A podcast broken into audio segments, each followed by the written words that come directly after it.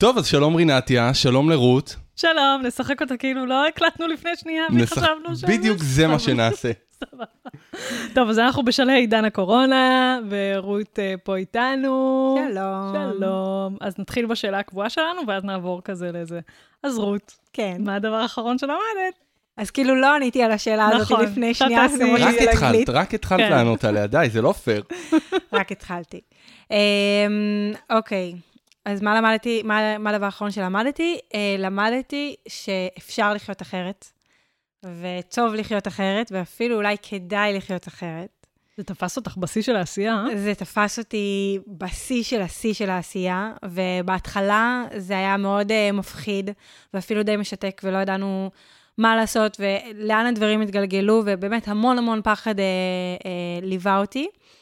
אבל פתאום uh, גיליתי עולם אחר, לגמרי, שפתאום הרגל היא טיפה יותר משוחררת מהגז, והרבה יותר זמן לעצמי, וזמן עם הילדים, וזמן למשפחה. ודווקא בתוך הדבר הזה, בתוך הרוגע, פתאום התחלתי ליצור הרבה דברים אחרים יחד עם השותפות שלי בעסק, ונהייתה מעין סינרגיה מדהימה כזו של מצד אחד עבודה מבורכת ו- ומלא פרויקטים חדשים שרצים, וכל מיני יוזמות חדשות שככה אנחנו כבר אה, משיקות לשטח, ומצד שני, וואו, זמן בית. עם הילדים שלי, וזמן עם הבעל שלי, וזמן לעצמי. והלוואי, הלוואי, הלוואי, אם יש דבר אחד שאני מאחלת לעצמי, אה, ולכל מי שחווה את אותם דברים, זה שאנחנו נשכיל אה, לשמר את זה, גם כשבאמת נחזור לשגרה, ואני מאוד מקווה שאני לא אחזור לדפוסי עבר, כי אני חושבת, ש... אני חושבת שזה הרבה יותר בריא לחיות ככה. יואו, אני ממש, ממש, ממש מזדהה איתך. יש. אתן חושבות שתצליחו אה, לש- לשמר את זה באמת? תראה, בוא אני אגלה לך פה סקופ, שאו שזה יהיה סקופ ששומעים פעם ראשונה בפודקאסט, או שזה יהיה ממש שטויות שכרגע אני אומרת. אה, יש לי איזשהו רצון לייצר movement עולמי שקורא לשינוי הרג... ההרגלים שלנו, ובדיוק לייצר את, ה... את ה balance הזה. לא יודעת, כמו שיש meatless Monday, שיהיה workless workless Sunday בכל העולם, שלא עובדים ולא טסים ולא עושים שום דבר, וגם... יום אחד?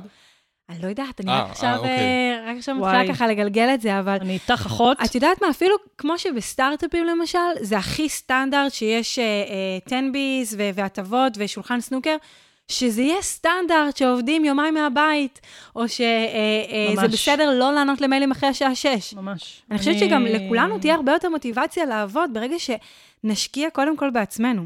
זה הזמן אז או שזה- להתנצל אה, שכל מי שאני לא עונה לו אחרי השעה חמש, אה, שיבין שזה הולך להיות ההרגל החדש שלי. הלוואי. אה, טוב, נשים פתיח, ואז נתחיל. את רינתיה, ואתה, אורן. והפודקאסט הוא פיצוחים.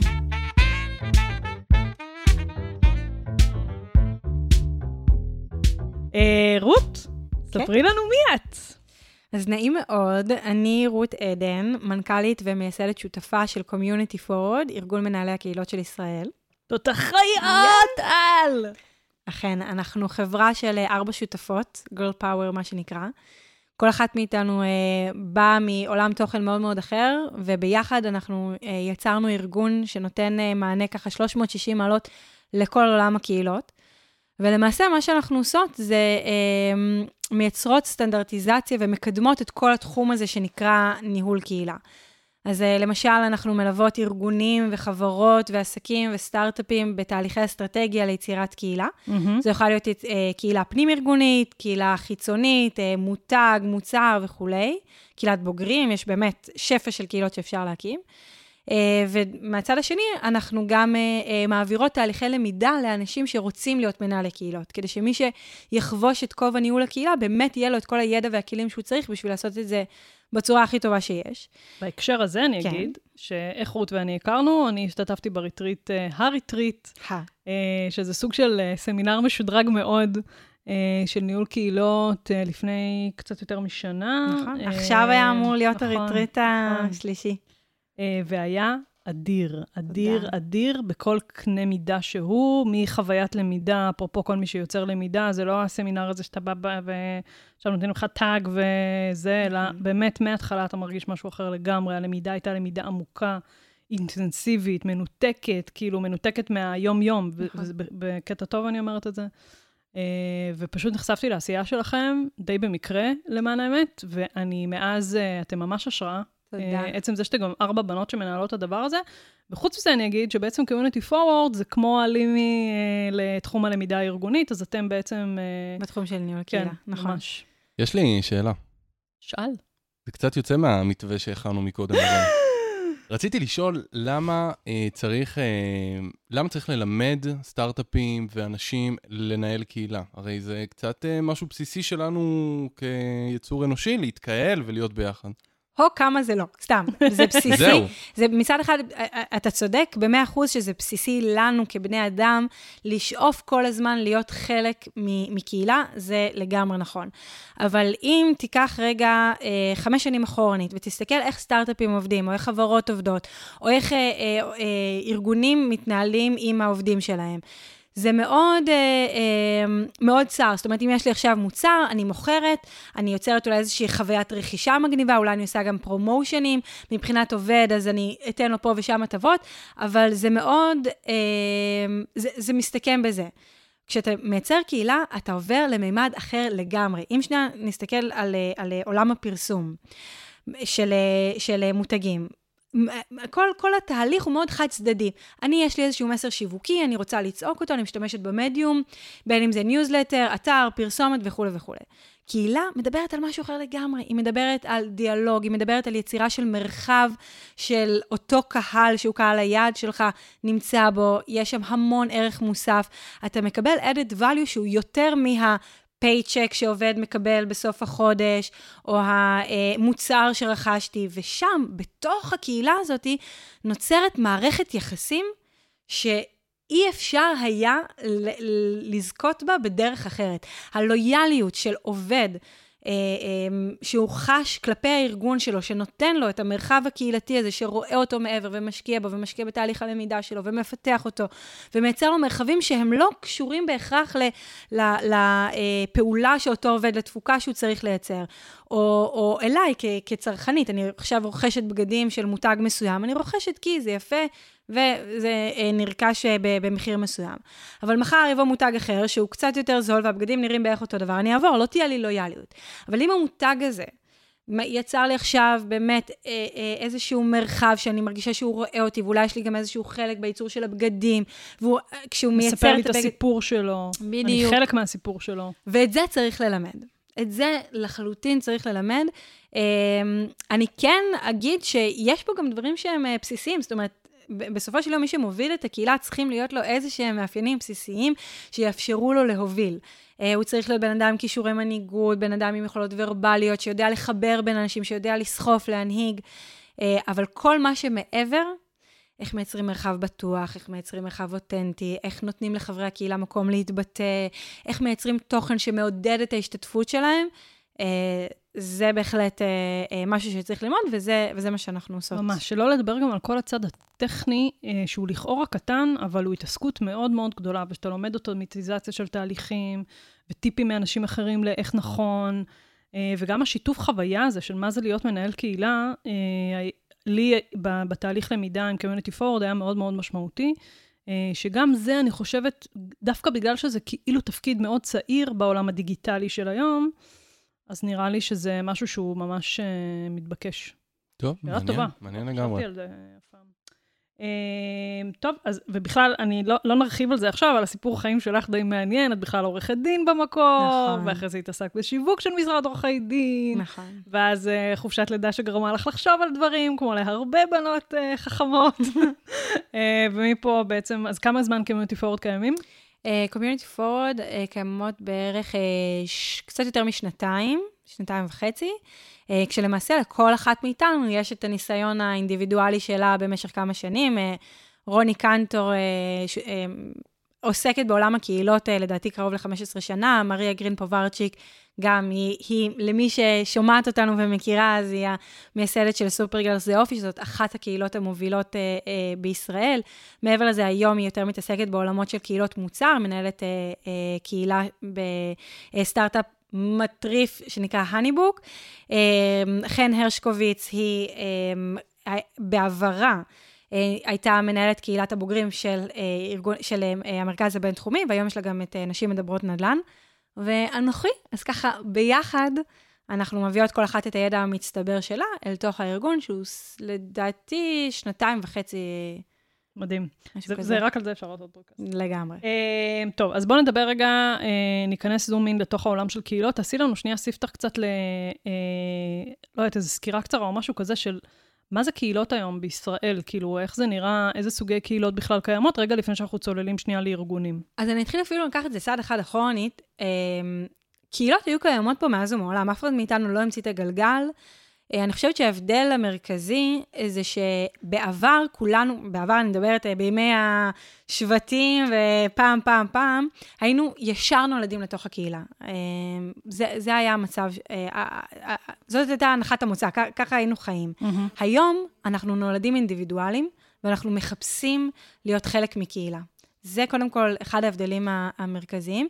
ומעבר לזה, כשאנחנו מדברים על קהילה במונח של היום, אנחנו מדברים על קהילה שלמעשה חיה בשני מרחבים. אוקיי. המרחב הדיגיטלי והמרחב הפיזי.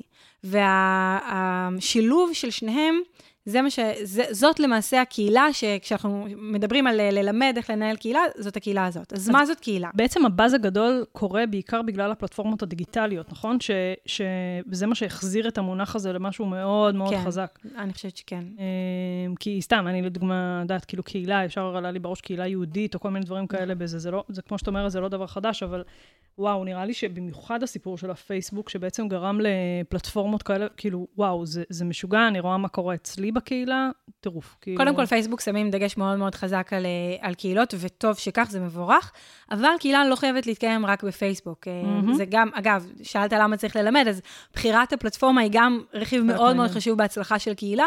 צריך לדעת באמת לבחור את הפלטפורמה שהיא נכונה גם לארגון וגם אה, לקהל היד.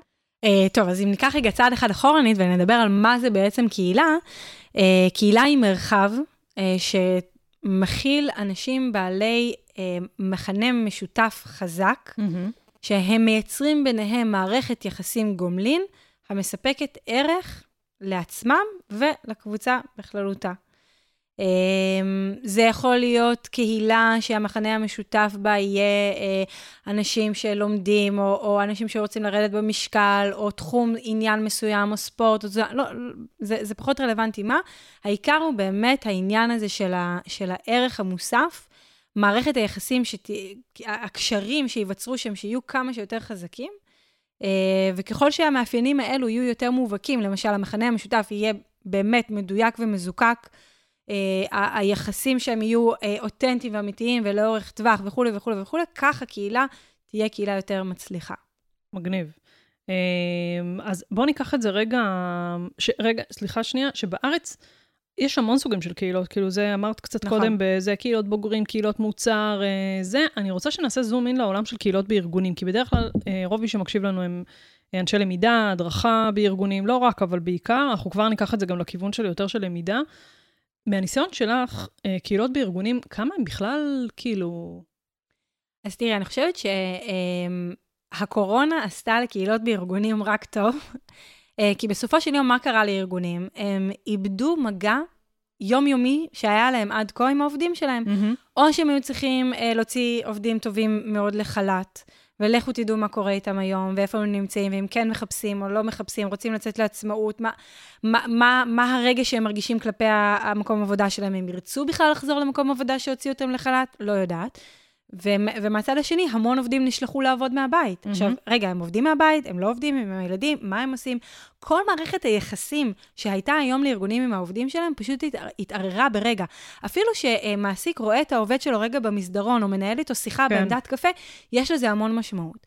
ואם עכשיו היינו לוקחים את זה למקום של קהילה, אז למעשה הקהילה, לא רק שהיא לא הייתה אמורה להיפגע בקורונה, אלא היא רק הייתה מתחזקת בקורונה. ש... כי זה בדיוק היה המרחב הזה.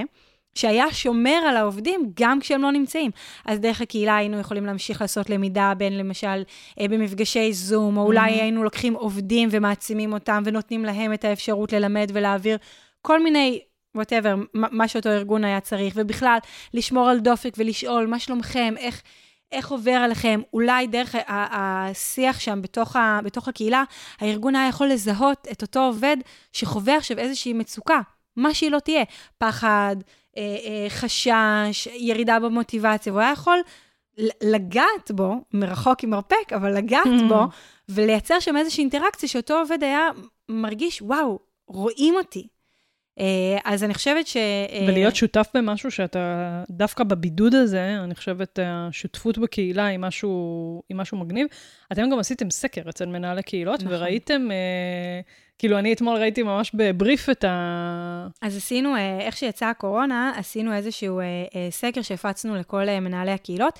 לא ציינתי את זה מקודם, אבל יש לנו קהילה, כמו שללים יש את הקהילה שלה, אז לנו יש קהילה למנהלי קהילות, מונה למעלה מ-3,500 חברים. ואנחנו ראינו שלמשל ברמת המעורבות, יותר מ-50% ציינו שהייתה עלייה ב- ב- ב- במעורבות של חברי הקהילה. עכשיו, למה זה קורה? כי בסופו של יום, בטח ובטח בתחילת המשבר, כולנו הסתגרנו בבית ברמה של אנשים לא היו יוצאים, היו מעבירים ימים שלמים בתוך הבית.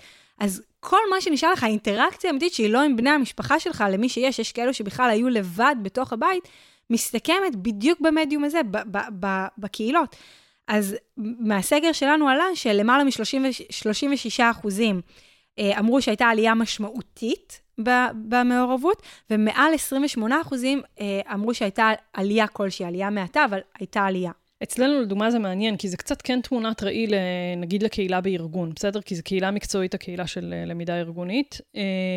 היה טירוף טירוף, טירוף. השבועיים הראשונים, אני חושבת שאני ולירן ועומרית, שהם המודרטורים, לא נשמנו ברמה כזו, שכאילו ממש חילקנו בינינו שעות מי אחראי מתי. כמות הפוסטים ביום הייתה מטורפת, אני אפילו העליתי על זה פוסט בקהילה שהראה את המאחורי הקלעים של הנתונים, של איזה עלייה הייתה כן. וכמה יותר תגובות יש. ממש ברמת ה-40 אחוז זה עלה, ואני בטוחה שגם ארגונים שמחזיקים או, או יחזיקו קהילה בעידן כזה, או בכל עידן של משבר כזה או אחר, רואים את זה, יראו את זה מאוד מאוד חזק, בתנאי והקהילה היא כמובן נכון. טובה. כי זה בדיוק המקום של אנשים, לשאול שאלות, להתלבט, אה, לעשות מלא מלא דברים, שבאמת זו פלטפורמה מאוד טובה בשביל זה. עוד מעט נדבר קצת על פלטפורמות, אבל אה, כן, נראה לי שהקורונה בהחלט אה, תביא לכם עבודה, רות. חמסה, אנחנו פה. אוקיי, אז קהילות בארגונים, מה קורה שם? כי נגיד בסקר שאתם הוצאתם לפני, עוד לפני הקורונה, אתם ציינתם שמתוך בארץ כאילו יש בערך 13% של קהילות פנים-ארגוניות. נכון. Uh, מהניסיון שלך בייעוץ בארגונים כאלה, ואתם עושות הרבה ייעוצים בארגונים כאלה, בשביל להקים קהילות וזה, uh, מה, מה את רואה? מה, מה קורה שם בדרך כלל? כאילו, איך זה מתחיל בכלל? תראי, יש uh, כמה סיבות שארגון החליט להקים קהילה. Mm-hmm. Uh, סיבה אחת יכולה להיות שיש למשל איזשהו אחוז נשירה מאוד גדול uh, בקרב העובדים שלו, שבעצם מצביע על איזשהו חוסר שביעות רצון של העובדים, והם מבינים שיש כאן איזושהי בעיה. זו יכולה להיות אה, אה, דוגמה אחת שקרתה. דוגמה אחרת זה בארגונים שהם מאוד מבוזרים, והם נמצאים all over the place. אה, עשינו למשל תהליך בבנק ישראל, שיש להם שני סניפים, אחד בתל אביב ואחד ב- בירושלים, וזה למעשה ממש שני עולמות שונים. אה, כשזה בכלל מגיע לארגונים שהם בינלאומיים, זה עוד יותר. עוד יותר חד, בדיוק. אה, אז... ואז מה, אז כאילו ארגון פונה אליכם ומה הוא אומר? שלום, אני רוצה להקים קהילה. השלב הראשון שאנחנו באמת שמות עליו את, את מירב הדגש שלנו, היא ההבנה של מהו הצורך של אותו ארגון. Mm-hmm. כי זה המשפט הכי שחוק שאני אומרת, ואני אגיד אותו שוב פעם, לא אכפת לי להיות קלישאה, אני, אני אלך על זה. לא מקימים קהילה לשם קהילה, אוקיי? זה שקהילה היא buzzword ולכולם עכשיו יש את זה, לא אומר שאתם צריכים. כל ארגון, וזה באמת תה, תהליך בירור הלמה, הוא תהליך מאוד ארוך שאנחנו שמות אה, אה, הרבה דגש עליו, אנחנו מבינות מהו הצורך של הארגון שלשמו הוא רוצה להקים קהילה. האם למשל הוא רוצה לקצר את משך הזמן שהעובדים שלו משקיעים בפתרון בעיות, הוא רוצה לייעל אותם? תחשבי שאם עכשיו כל עובד עובד בפני עצמו והוא... ו- ויש כמה עובדים שנתקלים באותה בעיה, אם כל אחד מהם משקיע את אותה כמות זמן לפתור את אותה בעיה, זה פשוט בזבוז. על ידי למידה של אחד מהשני, הם היו יכולים לעבוד הרבה יותר אה, פרודוקטיבי. Mm-hmm. אז אנחנו מבינים מהו אותו צורך של הארגון, ואז מ- מ- מהנקודה הזאת מתחיל המסע. הבנו מה הצורך של הארגון, מה הוא רוצה להגיע, מה, מה, מה היא, איך תיראה ההצלחה בעיניו. אנחנו עוברים לשלב השני, שזה בעצם להבין מה הצורך של חברי הקהילה.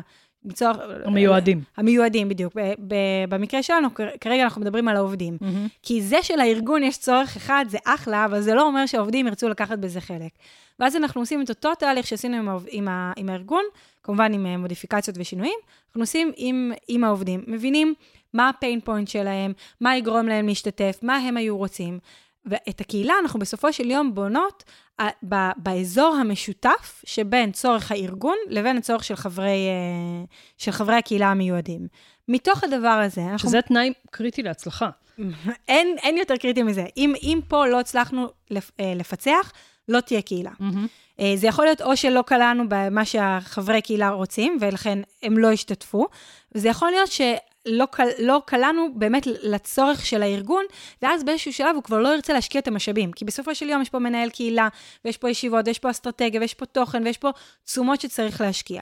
ולכן הקהילה צריכה להיות באמת באזור המשותף בין שניהם. ואז אנחנו מתחילות את תהליך האסטרטגיה, Mm-hmm. בחירת הפלטפורמה, אה, אה, מסע onboarding, מה, מה תהיה החוויה בעצם של חברי הקהילה, מה יהיה התוכן, איזה אירועים יהיו, בין באונליין, בין, בין באופליין. אה, כאילו ממש לשרטט את העמוד ממש. שדרה של הקהילה הזו. אני רק אגיד בבקשה לכל המאזינים המומחים שלנו בלמידה, שזה מאוד דומה למודל אה, אדי, אה, מה שרות אה, ציינה עכשיו, כי זה בדיוק השלבים של פיתוח הדרכה בתכלס, שאני עושה אבחון, ואז אני מחליט על איזשהו פיצוח שזה סוג של אסטרטגיה, ואז אני מתחיל לבנות את זה במיקרו, כן. אה, מתחיל לבצע, תוך כדי כל הזמן הערכה ומדידה, איזה חיבור עולם תוכן מקצועי. אז אנחנו, יש לנו כלי שאנחנו יצרנו, כאילו כלי מהמם. ליצירת האסטרטגיה, שהוא ממש, זהו, בעצם מחולק לשלושה שלבים. איתור הלמה, חולמים את הקהילה, והחלק האחרון זה דאטה ומדידה. שבעצם הארגון צריך לבוא ולחזור ו- ולמדוד את עצמו ולבדוק איפה אני מצליח ומה הם השינויים, במידה ויש, מה הם השינויים שאני צריך לעשות בשביל שהקהילה תמשיך לגדול ולהתפתח ולהביא את התוצרים שהארגון רוצה. איזה, מה, מה הצרכים שארגונים מעלים בהקשר של יצירת קהילות? מה, למה הם רוצים להקים קהילה? הם, הם רוצים, קודם כל, כמו שאמרתי מקודם, הם רוצים בעצם לחבר את הקשר בינם לבין העובדים. הם רוצים, למשל, הרבה פעמים ארגונים משלמים לעובדים שלהם בשביל שיעזרו להם בתהליכי גיוס. אז שוב, זה חלק מה, מההוואי ומהערך המוסף שאתה מקבל בזה שאתה משתייך ל, לארגון שלי, זה דבר אחד. דבר שני, אה, זה אה, להוריד את המחיצות, להבין יותר טוב מה, מה העובדים רוצים, כי הרבה פעמים, גם כשיש אה, open door policy, זה הרבה פעמים שטויות. כשה, כשאנחנו נמצאים בתוך אותו מרחב של קהילה, יש לארגון את היכולת באמת להרגיש את העובדים שלו. אה, להגביר את הפרודוקטיביות שלהם, את הלמידה שלהם, את ההצלחה של העובדים. באמצעות מציאת פתרונות, כמו שאמרת מקודם. כן. אוקיי. אז בואי נסיים את השלבים של בעצם מה קורה כשאתם מגיעים לארגון, ואז נעשה זום אין לתוך הסיפור של למידה. אז בעצם אמרת שאתם מחליטים על יש לכם את המודל שאתם עובדים איתו, ואז אמרתי שאתם עושים playbook. מה זה נכון. playbook? Uh, בסופו של יום, לנו מאוד חשוב שהידע שאנחנו יוצרים עבור הארגון לא יישאר אצלנו, אלא יעבור אל הלקוח לשימור ובעצם להמשך uh, המשך עבודה ועשייה. ואז אנחנו יוצרות playbook, שזה למעשה כל התוכן, כל האסטרטגיה, כל המסקנות, כל התובנות, כל, כל מה שיצרנו בתוך התהליך מאוגד לתוך ספר, שזה בעצם תוכנית ההפעלה של הקהילה. איזה פלטפורמה, איך יקראו, איך יקראו לה, מה יהיה המיתוג שלה, איזה הודעות רות פתיחה. מדפדפת עם הידיים כן, בדף לא רואים, דמיון, בספר דמיוני, רק שתדעו. כאילו כן. יש לי חוברת ביד. אה, זה גם יכול להיות דיגיטלי, אז אה, תדמיינו לכם גם scroll down. וזה למעשה, מה- זה בעצם התוצר הפיזי שאנחנו מעבירות ללקוחות שלנו, מתוך הבנה שבסופו של יום קהילה היא דבר דינמי, אין מה מהמם. לעשות. זה, קהילה היא, היא, היא, אם נחזור רגע להגדרה, היא, היא קודם כל קבוצה של אנשים, וקהילה עוברת שלבים והתפתחויות. אז ברגע שיש לכם את הבסיס שממנו התחלנו ואתם מבינים את קווי היסוד של הקהילה, אפשר להמשיך לפתח את הקהילה בהמשך הדרך ובמרוצת השנים ועם השינויים שהחברה עוברת. מעולה. ואז יש את החלק של מנהל הקהילה, עוד מעט נדבר על זה, כי זו. דמות בעיניי סופר סופר סופר משמעותית, בטח בתוך ארגון. אה, ובואו נעשה רגע זום אין על למידה ו- וקהילה. עכשיו אני אעשה רגע חפירה מקצועית. יאללה. בסדר? אה, אז זה בטח רוב, ה... רוב מי ששומע כבר מכיר היטב את המודל הזה, יש מודל שקוראים לו 70-20-10. בגדול, בגדול הוא בא ממחקר, ששאלו אנשים איזה למידה השפיעה הכי לטובה על הביצועים שלך, ובסוף רואים ש-90% מהסוג למידה שהשפיעה על הביצועים שלי היא למידה שקורית בסביבת העבודה, היא למידה לא פורמלית, לא כזו שמישהו אומר לי, בוא שב, יש עכשיו קורס, או בוא תיכנס במטותא לזום, אלא זה משהו הרבה יותר אה, דינמי, נקרא לזה, וזה, ולא בהכרח למידה פורמלית שמישהו אומר לך, ככה זה מתחיל, ככה זה נגמר. יש לזה שני רכיבים. אה, אז 10% זה רק למידה פורמלית, 20% זה בעצם למידה מעמיתים, אה, מהסביבה שלי, ממה שאני רואה שעושים, ו-70 אחוז זה בעצם למידה מהתנסות. עכשיו, מה היופי בקהילה? שהיא תומכת ב-90 אחוז הזה, היא יכולה גם לתמוך ב-10, אגב, בצורה מושלמת, כן? אבל היא תומכת לגמרי בכל הדברים האלה שתיארנו. גם למידת עמיתים וגם אה, בדיוק. למידה בהתנסות. כי אתה, תוך כדי שאתה עובד, ותוך כדי שאתה עושה דברים, קהילה זה משהו שהוא זמין לך בדרך כלל, בטח כי היא אונליין כל הזמן. אז אתה שואל שאלה, ואנשים מגיבים לך ועונים לך, וזה בדיוק גם הערך מוסף שהקהילה הזאת יוצרת, אה, בטח קהילות שהן סביב נושא מקצועי. נכון. אה, או בארגון שלאנשים יש שאלות דומות מאוד אחד לשני, אפרופו שיפור פרודקטיביות וכזה. אז בעיניי זה אחד הכלים שהוא מאוד מאוד מאוד מאוד יכול לסייע ללמידה.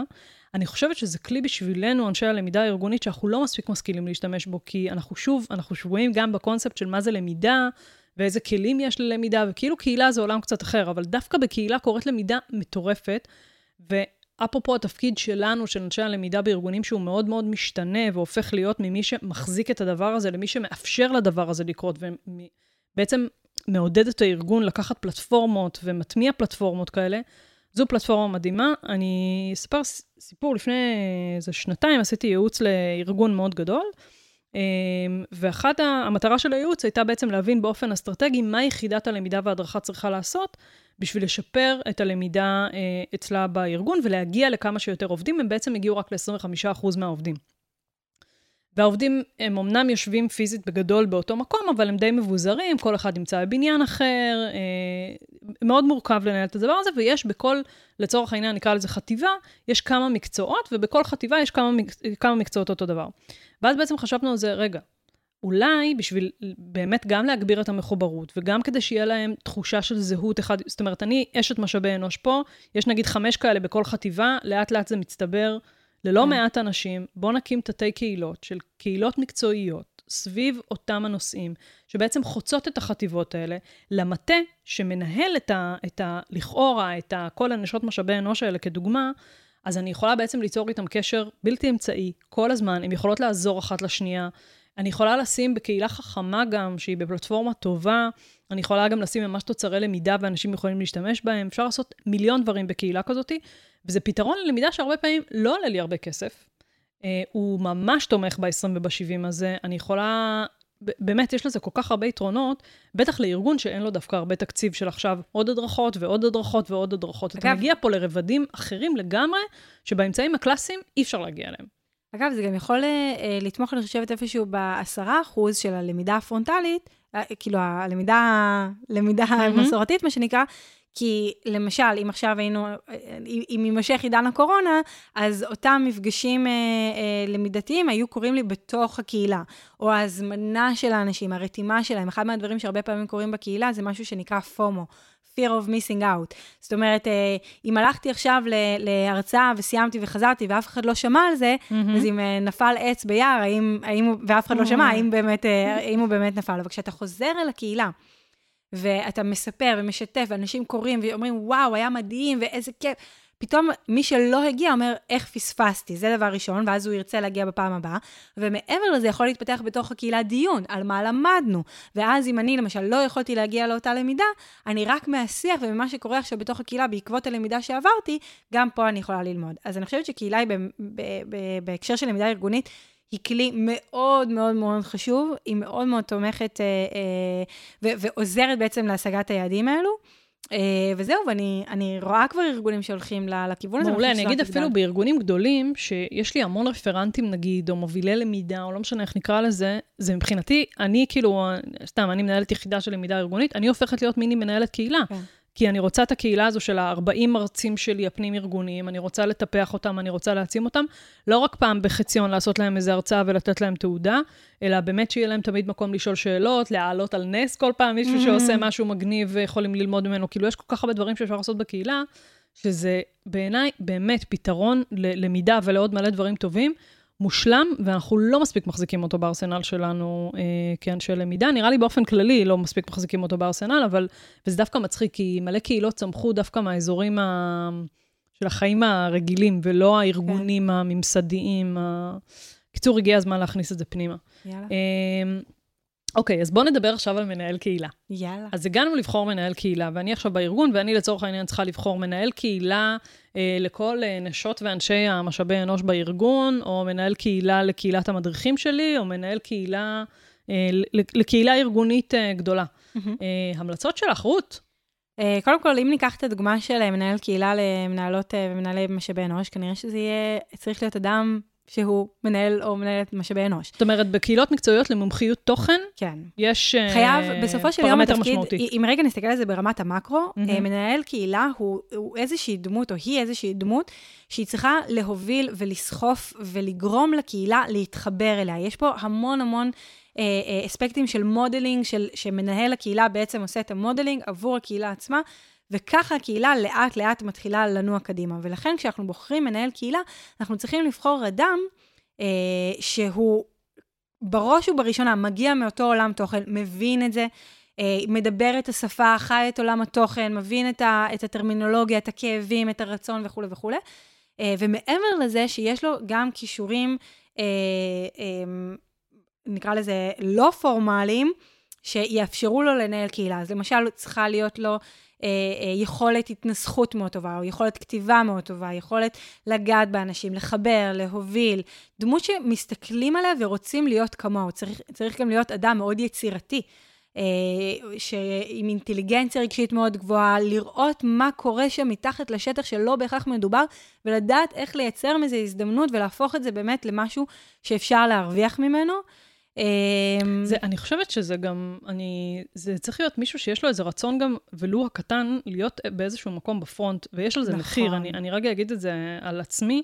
יש מחיר בלהיות מנהל קהילה, זה צריך לקחת את זה גם בחשבון בתוך ארגון, כי פתאום אתה כתובת למלא דברים, ואתה צריך להיות מאוד uh, פוליטיקאי לפעמים, uh, במובן המאוד מורכב של זה, שמי uh, uh, אפילו uh, אמרת לא למישהו על, uh, על משהו שהוא רצה להעלות, ובחרת במקום זה לשים משהו אחר, נכון. והגבולות גזרה שאתה מציב כל הזמן, והם מאוד מאוד דינמיים הרבה פעמים. תראי, מנהל קהילה צריך, uh, uh, נתתי את הדוגמה של הלא, אז הוא צריך להיות אדם שבאמת יודע גם איך לאפשר. זאת אומרת, איך גם כשאתה אומר לא, אה, לדעת להפוך את הלא הזה ל"אז מה כן". Mm-hmm. וזה בדיוק הדברים האלה, הפחות פורמליים, ש, שמנהל הקהילה צריך לדעת להחזיק אצלו.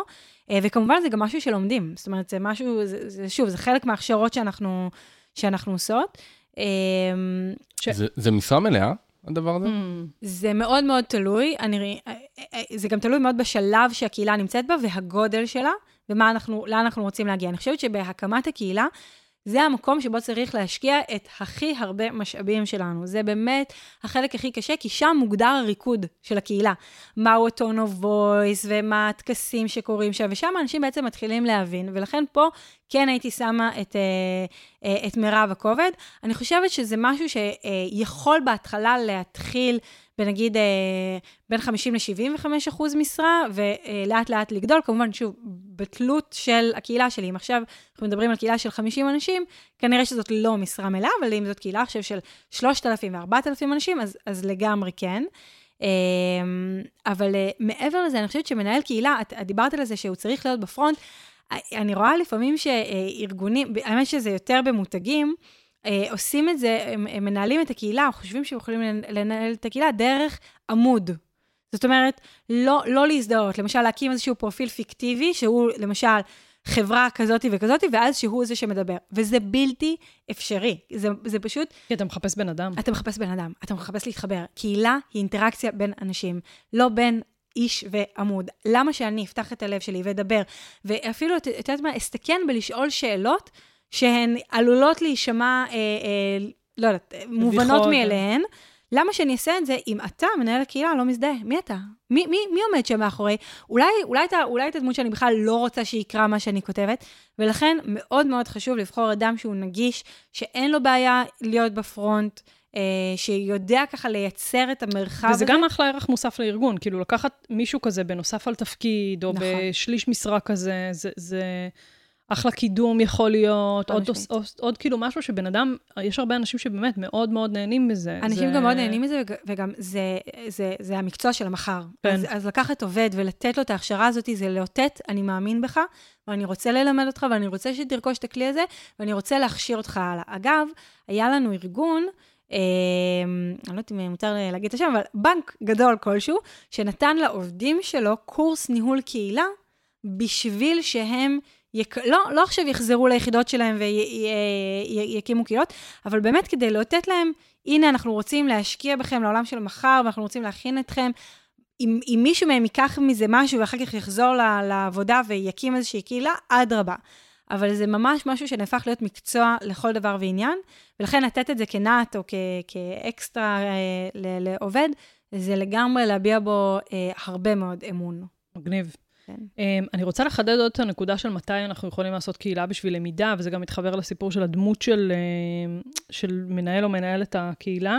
Uh, אז דיברנו על זה שזה עובדים מבוזרים, ואנחנו רוצים בעצם לייצר ביניהם את החיבור, uh, אז זה אחלה, אחלה מקום כאילו לעשות גם למידה בפנים. אה, וממש לקיים למידה משותפת, אה, שוב, בטקסיות כזאת, פעם בחודש, פעם בשבוע, לא משנה, אבל זה ממש ממש מגניב.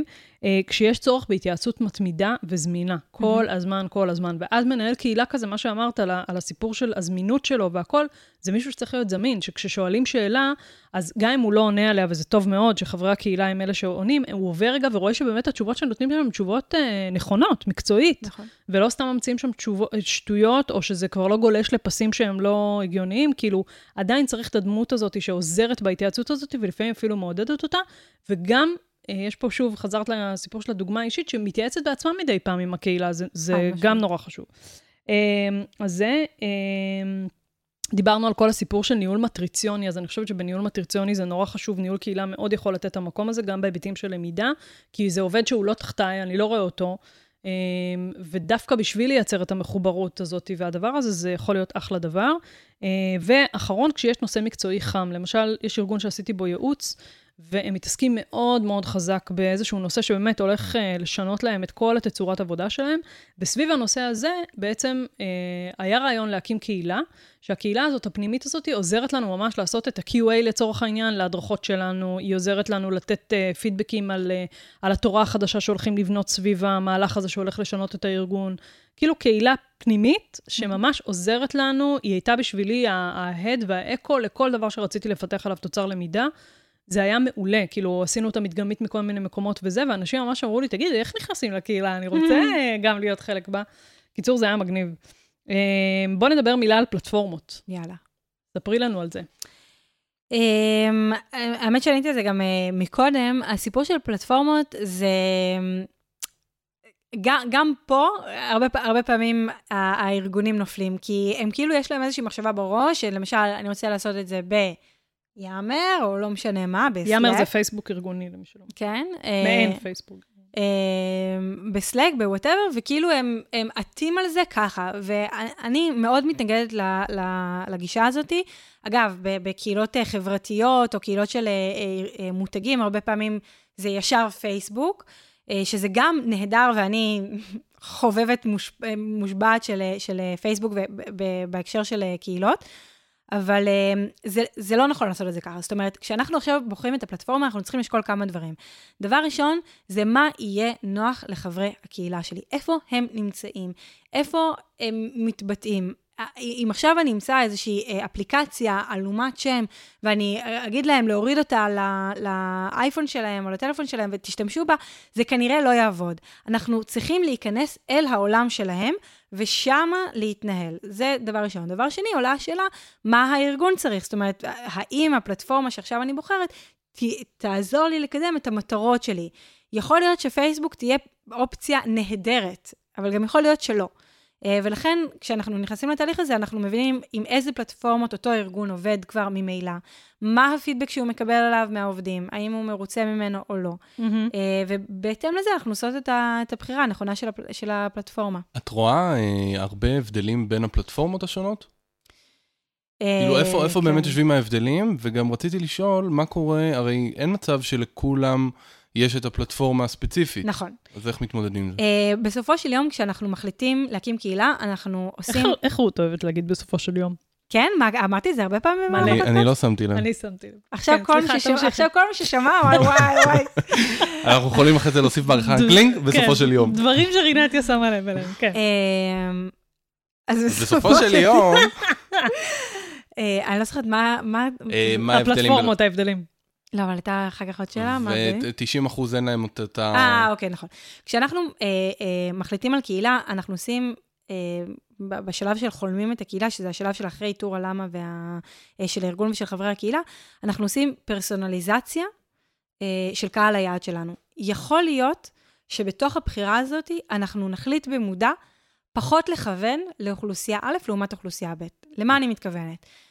קחו לדוגמה את קוקה קולה. אתם שותים קוקה קולה? משתדלים שלא. גם אני לא, אבל בואו אוקיי. בשביל הדוגמה תגידו שותים, שכן. אנחנו בטח, שותים. שותים זה קוקה קולה, בריא. כשמסתכלים על הפרסומת של קוקה קולה, היא, כאן- היא פונה לבני 18 חתיכים שרוקדים ברייבים בברזיל ו whatever. אף אחד מהיושבים פה, בואו אני אגלה לכם המאזינים, לא. לא בן 18 אה, אה, רוקד ברייבים בברזיל, ועדיין אנחנו שותים קולה. מה, מה, מה בעצם המשמעות של זה? אנחנו, כשאנחנו אה, חושבים מה הצורך של הארגון ומה הצורך של חברי הקהילה, אנחנו מבינים מיהו אותו קהל יעד שהוא הקהל שמעניין אותי. למשל, יכול להיות שאני פונה לכל משאבי אנוש, אבל מישהו באמת קהל היעד שהוא ככה, שם אני צריכה לעשות את העבודה, זה דווקא אלו עם הוותק של השנתיים-שלוש, כי הם אלו שבסוף, בשנה הרביעית, אני ממציאה פה, כן? כן. בשנה הרביעית עוזבות או עוזבים והופכים להיות עצמאים. זה קורה אגב בהרבה במשרדי עורכי דין, שהם בעצם שנתיים, שלוש באים להיות שכירים, ואז מבינים את הקטע, מבינים שהם לא מקבלים מספיק, והופ, הולכים ופותחים לעצמם פירמה. ואנחנו רוצים דווקא לגעת בקהל הזה. ואז כשאנחנו עושות את תהליך הפרסונליזציה, אנחנו בודקות מה הגילאים של אותו קהל יעד, איפה הוא נמצא, מה הטון voice שלו, מה הצרכים שלו. עכשיו, זה לא אומר שמנהלת משאבי אנוש, בשנה השישית שלה לא תורשה להיכנס לקהילה. זה אומר שכשאני עושה החלטות אסטרטגיות, לדוגמת, בחירת הפלטפורמה, אני אחשוב על היעד הזה. על, בדיוק, על, על המכנה המשותף הנכון, ולא המש, לא המכנה המשותף הרחב. כי אז אני יכולה לבחור פלטפורמה, או לקבל כל החלטה אחרת, שהיא לא תקדם אותי אל עבר היעד שלי, היא רק בסך הכל ניסתה לרצות את כולם. וזה. מה שאנחנו לא רוצים. אני, אני רגע נעשה אני רוצה שנייה להקשות סדר עליה. ב... מרשה לי? כן, לא, אין זמן? בטח, אין הרבה זמן, אבל תקשה בקטנה. טוב, אז אני מקשה בקטנה. יש לי אה, חברה טכנולוגית ויש לי שם אה, 100 מתכנתים, וחלקם, אה, ועשינו תהליך של פרסונליזציה ובדקנו וזה, והחלטנו לצורך העניין שאנחנו רוצים ללכת על פייסבוק. ומתוך קהל היעד הזה של המתכנתים, שכן אה, פילחתי אותו בצורה מדויקת, יש חבר'ה שהם לא בפייסבוק. אז מראש היית הולכת ל- למקום אחר? מה, מה כאילו... זה תלוי, זה עלות מול תועלת. קודם כל, מה החלופות האחרות שקיימות לי? למשל, האם וואטסאפ יצליח להשיג לי את אותה, תוצא, את אותה תוצאה שאני רוצה, או לגמרי לא? האם יש פלטפורמה אחרת שהיא תהיה good enough? על כמה אנחנו מדברים? אנחנו מדברים על עשרה, אנחנו מדברים על חמישים, זה. מאוד מאוד תלוי. ואז זה אומר שאת לא תבני קהילה שהיא חוצה ארגון, או שאת כן תבני כזאת קהילה. אני יכולה לבחור, אני יכולה לבחור, אני, שוב, זה גם אופציה. זה הכל תלוי בצורך. זה הכל, בדיוק. הכל בסופו של יום מתחיל מהצורך, אה, וגם יכול להיות, ש... אה, מה- מהו הארגון? ארגון של 5,000 אנשים, אני יכולה להקים קהילה, אה, זה, זה לגמרי אפשרי, אבל בגלל הדייברסיטי המאוד מאוד גדול בין כל האנשים, שהם כנראה שהמכנה המשותף שנצליח למצוא, המכנה המשותף היחיד, זה שכולנו עובדים בארגון הזה. נכון. כמה ערך אני יכולה לייצר מאותו דבר? אני לא יודעת. אני צריכה לצלול, אני צריכה להבין. יכול להיות שיש פה קהילה, ש... אה, סליחה, שיש פה ארגון עם 5,000 עובדים, שכל אחד ואחד מהם ב-DNA שלו זורם מהארגון הזה, ואנחנו נצליח לעשות פה איזשהו פיצוח.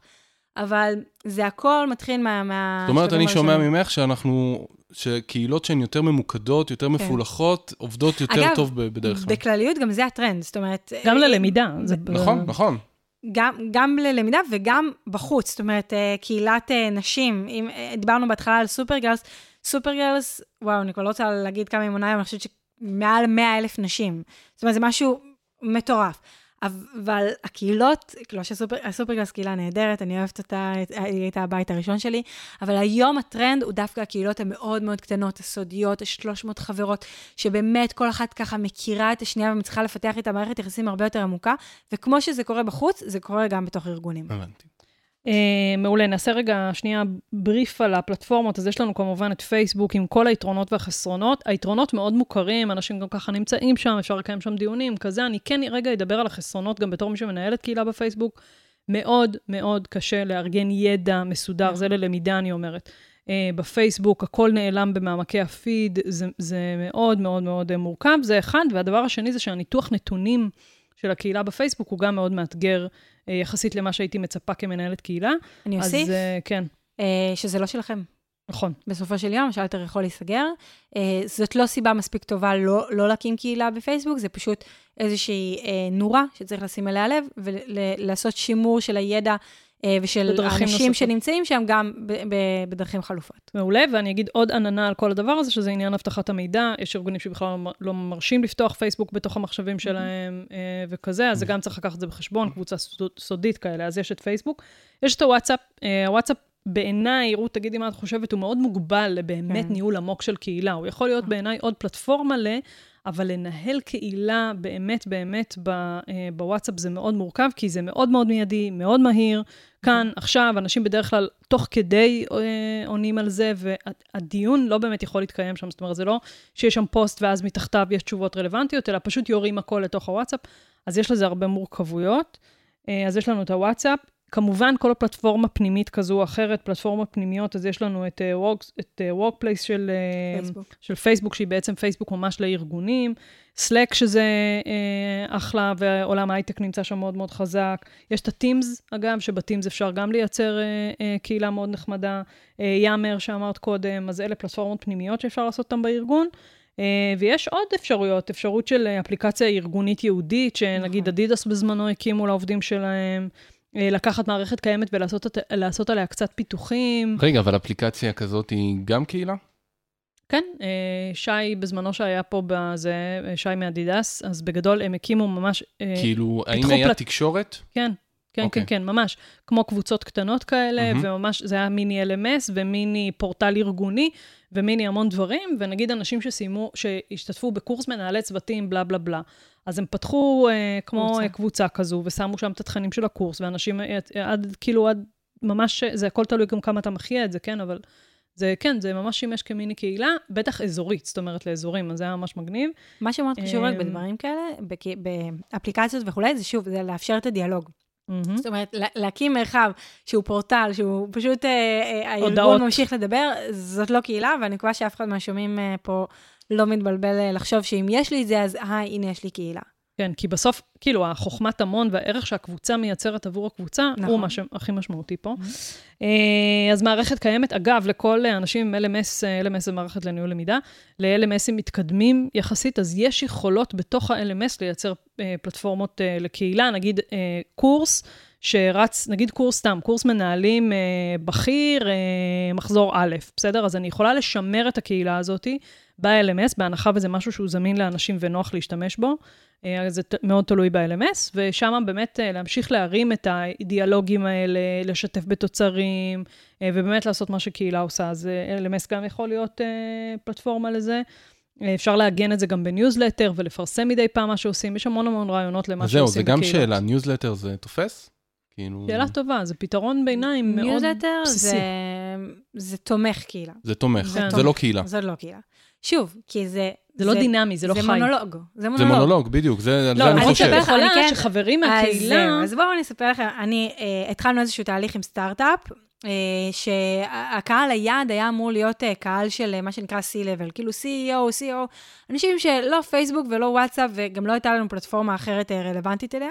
ובאמת מה שרצינו לעשות אצלם אה, זה לייצר ניוזלטר, שלמעשה התוכן מורכב על ידי חברי הקהילה. אז למשל, אנחנו לוקחים את הניוזלטר ואנחנו מחלקים אותו עכשיו ללמשל, כאילו פוסט היכרות, ויש לי שאלה, ומה אתם אומרים, וצריך עזרה, ופינת אה, החלף וכך. אבל יש לך כלי אחר שאת מתקשרת עם האנשים ואת מקבלת מהם נכון, את התכנים. נכון, והם בעצם שולחים את התכנים, עורכים את זה, אה, שולחים את זה החוצה כאילו בניוזלטר, ובעצם כל רובר, רובריקה כזאת מאפשרת אינטראקציה. זה, זה לא... הפתרון האולטימטיבי, אבל כן. לפחות הרעיון אה, באותה חברה היה שזה יהיה נקודת הפתיחה, מפה ניצור איזשהו משהו שייצר אינטראקציה בין, בין אה, חברי הקהילה המיועדים, ובשלב מאוחר יותר, כשהפלטפורמה העיקרית תוקם, בעצם הם יעברו, הם ייכנסו לתוך הפלטפורמה הייעודית. מהמם. אה, וזה אחלה דרך, אגב, לעגן מה שקורה בקהילה. כי נגיד בניוזלטר אתה ממש יכול להוציא, נגיד כמו שאצלי בקהילה זה נראה הנושא, הסיכום הדו-שבועי, שזה מיני ניוזלטר לקהילה, mm-hmm. שיש בה ממש ריכוז של כל מה שקרה פה בשבועיים האחרונים, אה, ואז זה פצצה, כי זה פשוט דברים נעלמים, ואז זה יכול לעגן את זה באיזושהי צורה ולעשות פינות קצת, מגניבות uh, ונחמדות. מוריד את הפומו. כן, טיפה. כן, וגם את, ה, את התחושה של ה... באמת, העומס המטורף הזה של כן. הידע והזה שכולנו נמצאים בו. אה, וואי, מהמם, דיברנו על מלא רגע, דברים. רגע, רגע. אה, עוד שאלה, בבקשה. אה, גוגל קלאסרום, קשור בעולם הזה או שאין קשר? וואו, אני אה, לא לא? מכירה את לא? הפלטפורמה גם אני לא. מספיק מכירה. אוקיי. אה, פלטפורמה נחמדה שהיא אה, בעיקר ללמידה, אה, אבל אה, כן יש שם אפשרות לפוסטים ולנהל איזשהו שיח, אז אולי... נתת לי דומה מפה- למודל?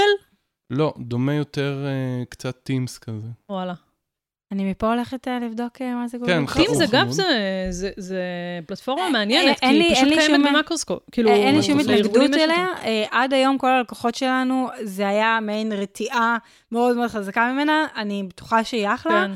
אני חושב שטימס יותר מתאימה לעבודה צוותית, היא יותר קטנה, Mm. ממוקדת בקבוצות קטנות. יאמר זה הכלי של מייקרוסופט לקהילות, לפי מה שאני כן, הבנתי. כן.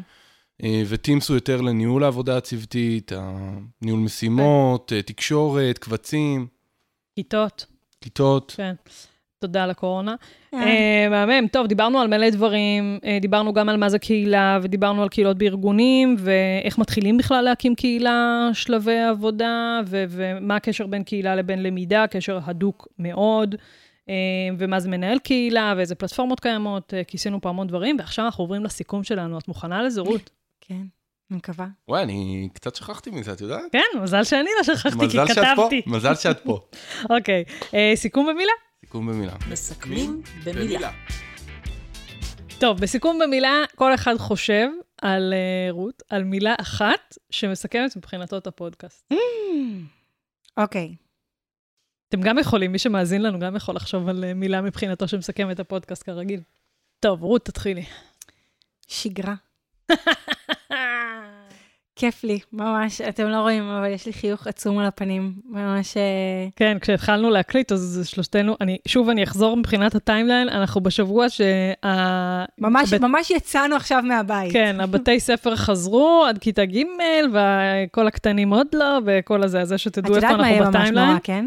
מה? שאם, את יודעת מה יהיה ממש נורא? שאם, כשהפודקאסט הזה יצא, יהיה גל שני. יהיה גל שני וכולנו אוי נהיה חזרה בבית, אוי. ואז יגידו, בגללכם, כי אתם יצאתם מהבית. וואי. אבל שתדעו שאנחנו בשתי מטר, נכון. אוקיי? או, אנחנו זהו, לא. לא, זה לא הוזכר, אנחנו, ממש היה פה תכנון. נכון, אורן... היה פה תכנון אה, מקדים, לחשוב איפה לשים כל מיקרופון ו- נכון. ולרווח אותנו. אפילו צריכים- הזזת אותנו כדי ש... נכון, נכון. איי, טוב, בסדר, אז שגרה, אני, כן, שגרה, מה שגרה שלך, מבורכת. אה, אה, רינתיה? אני הפעם עשיתי פאול, ויש לי שלוש מילים. יפה. בסיכומות שלי, שנייה רגע, אנחנו... בסופו של יום. אנחנו... בסופו של יום. או גם בסיכומו אמרת מדי פעם, אה, אבל אני חושבת שזה נורא נכון, כי בסופו של יום, קהילה, זה בתור, שוב, מי שחווה את זה מ-2012, זה אחלה דבר, פתרון למלא דברים, ואני חושבת שהגיע הזמן שבתור אנשי למידה נתעורר ונכניס את הכלי הזה לארסנל שלנו ביג טיים. אה, אני אגיד שאני לא הצלחתי לחשוב על מילה אחת, אבל תכף תעזרו לי לחשוב איך אה, להגיד את זה במילה. אה, אני מרגיש שכאילו לקחתי מפה הרבה... שצריך לעשות איזשהו תהליך מאוד מוסדר לפני שהולכים ומקימים קהילה. זה לא עכשיו לקום בבוקר וכאילו, יאללה, בוא נפתח קהילה בפייסבוק, בוא נפתח בוואטסאפ, לא משנה איפה. יש לי אבל- מילה. אבל זה לא זה, אז כן, אז מה המילה? לא? אסטרטגיה. אסטרטגיה, לגמרי, לגמרי. כאילו זה לא... אי אפשר פשוט להחליט ו- ולפתוח ולהגיד יהיה בסדר. שוב, אה, אני, אני, אני רוצה רק להגיד, אפשר, כן, אוקיי? יכול להיות שת, שתצליח, אבל כשאנחנו מדברים על ארגון, בדיוק. או על מותג, או על מוצר, שיש לו ציפיות כלכליות, ארגוניות, לימודיות מהדבר הזה, הוא גם משקיע על זה משאבים. ו- בדיוק, ו- זה לא נכון אה, to swing it ולראות מה יצא. אז... אה, ו- ותגידי, אבל ארגון יכול לעשות את זה לבד, או שהוא חייב ליווי? אני, כל אחד, אני לא יודעת, אתה, האם אני יכולה ללמוד איך אה, אה, להקליט פודקאסט לבד? could be. אני חושבת שיש פה מנעד, בסדר? אני חושבת שיש פה מנעד בין אה, ממש, אתם יודעים, קהילות שהן גדולות, וקיצור, יש פה את העולם הזה, שאני לא הייתי לוקחת סיכונים פה, ואני כן הייתי לוקחת אה, חשיבה ו- וכזה, לבין קהילות קטנות. כי אם עכשיו נגיד אני מנהלת למידה, ויש לי קהילה של 40 מדריכים פנימיים, בסדר? אז... אז יכול להיות שאני כן אשקיע בעצמי ואני אלך ללמוד ניהול קהילה, כי אני מבינה שזה משמעותי גם לתפקיד שלי מהמם. מולם. אה, וזה, אבל אני חושבת שזה כן אזורים שוואלה, כאילו, תהיה מספיק חכם, תקשיב טוב טוב לפודקאסט, תקרא קצת חומרים על זה, אל תרוץ סתם ככה ותקים כן. את הקהילה. אני- אני תבין מה ה offline, מה האונליין אתה רוצה לעשות, איזה פלטפורמה, ו- ותתחיל להריץ את זה. במקומות שבהם מחיר הטעות הוא גבוה, אני ממש אה, לא חושבת שצריך לקחת אגב, אה, זה סיכון. קרה לנו עם אה, ארגון מאוד מאוד גדול שעשינו לו קהילה פנים-ארגונית, שהם כבר עשו. ואנחנו הגענו בשלב שכבר הקהילה קיימת, וזה היה מאוד מאוד קשה. זאת אומרת, עבדנו עם מה. שיש, אבל אם הייתי מתחילה from square one, זאת לא הייתה הקהילה שהייתי מקימה. קרה לנו, אגב, גם עם אה, מוצר, עם אה, מותג. ושוב, זה ריזיקה. כאילו... זה אם- מעניין, כי יש פה ממש נקודה שרוב הארגונים שאני מכירה, אין בהם קהילות, בטח לא קהילות שרלוונטיות ללמידה. אמ, לא יודעת, כאילו, לרוב- ממש הרוב המוחץ של הארגונים שאני מכירה, ו- וזה אחלה נקודה באמת לתכנן את זה כמו שצריך, במקום סתם לרוץ על זה. זה. זה קצת באיזשהו מקום כמו להכניס מערכת לניהול למידה או משהו כזה, אתה לא יכול לעשות את זה סתם ככה. שנייה, רגע, שב, תחשוב, תחשוב אם אתה, עד כמה אתה זה, אבל לא לעשות סתם ככה. שוב, מחיר הטעות לפעמים הוא, זה הפנים שלך מול אנשים. זהו, זה בעיקר הפנים כשזה מדבר על ארגון כזה. כן, זו שאלה טובה. אה, רות, מה זה תודה רבה? וואי, היה לי ממש כיף. היה מעניין ומרתק, וכאילו אחלה מקומות לחשיבה להמשך. אה, ומי. שזה באמת מוזמן לפנות לקומיוניטי פורוורד, אני, אין פה שום דבר חלילה ממומן או משהו כזה. רות, אהבה שלנו בלב, אתם עושות עבודה מדהימה, באמת, רבה. ואני גם באמת מאוד מזדהה איתה כמי שמובילה את לימי, כי אנחנו עושות דברים מאוד דומים בתחום נכון. המקצועי שלנו, וזה זה אתגר. זה קצת לחנך שוק, זה קצת, קיצור, love you. תודה רבה שאירחתם אותי, היה לי מאוד מאוד כיף. זה כיף. ביי, חבר'ה, ניפגש להתראות. בפודקאסט הבא.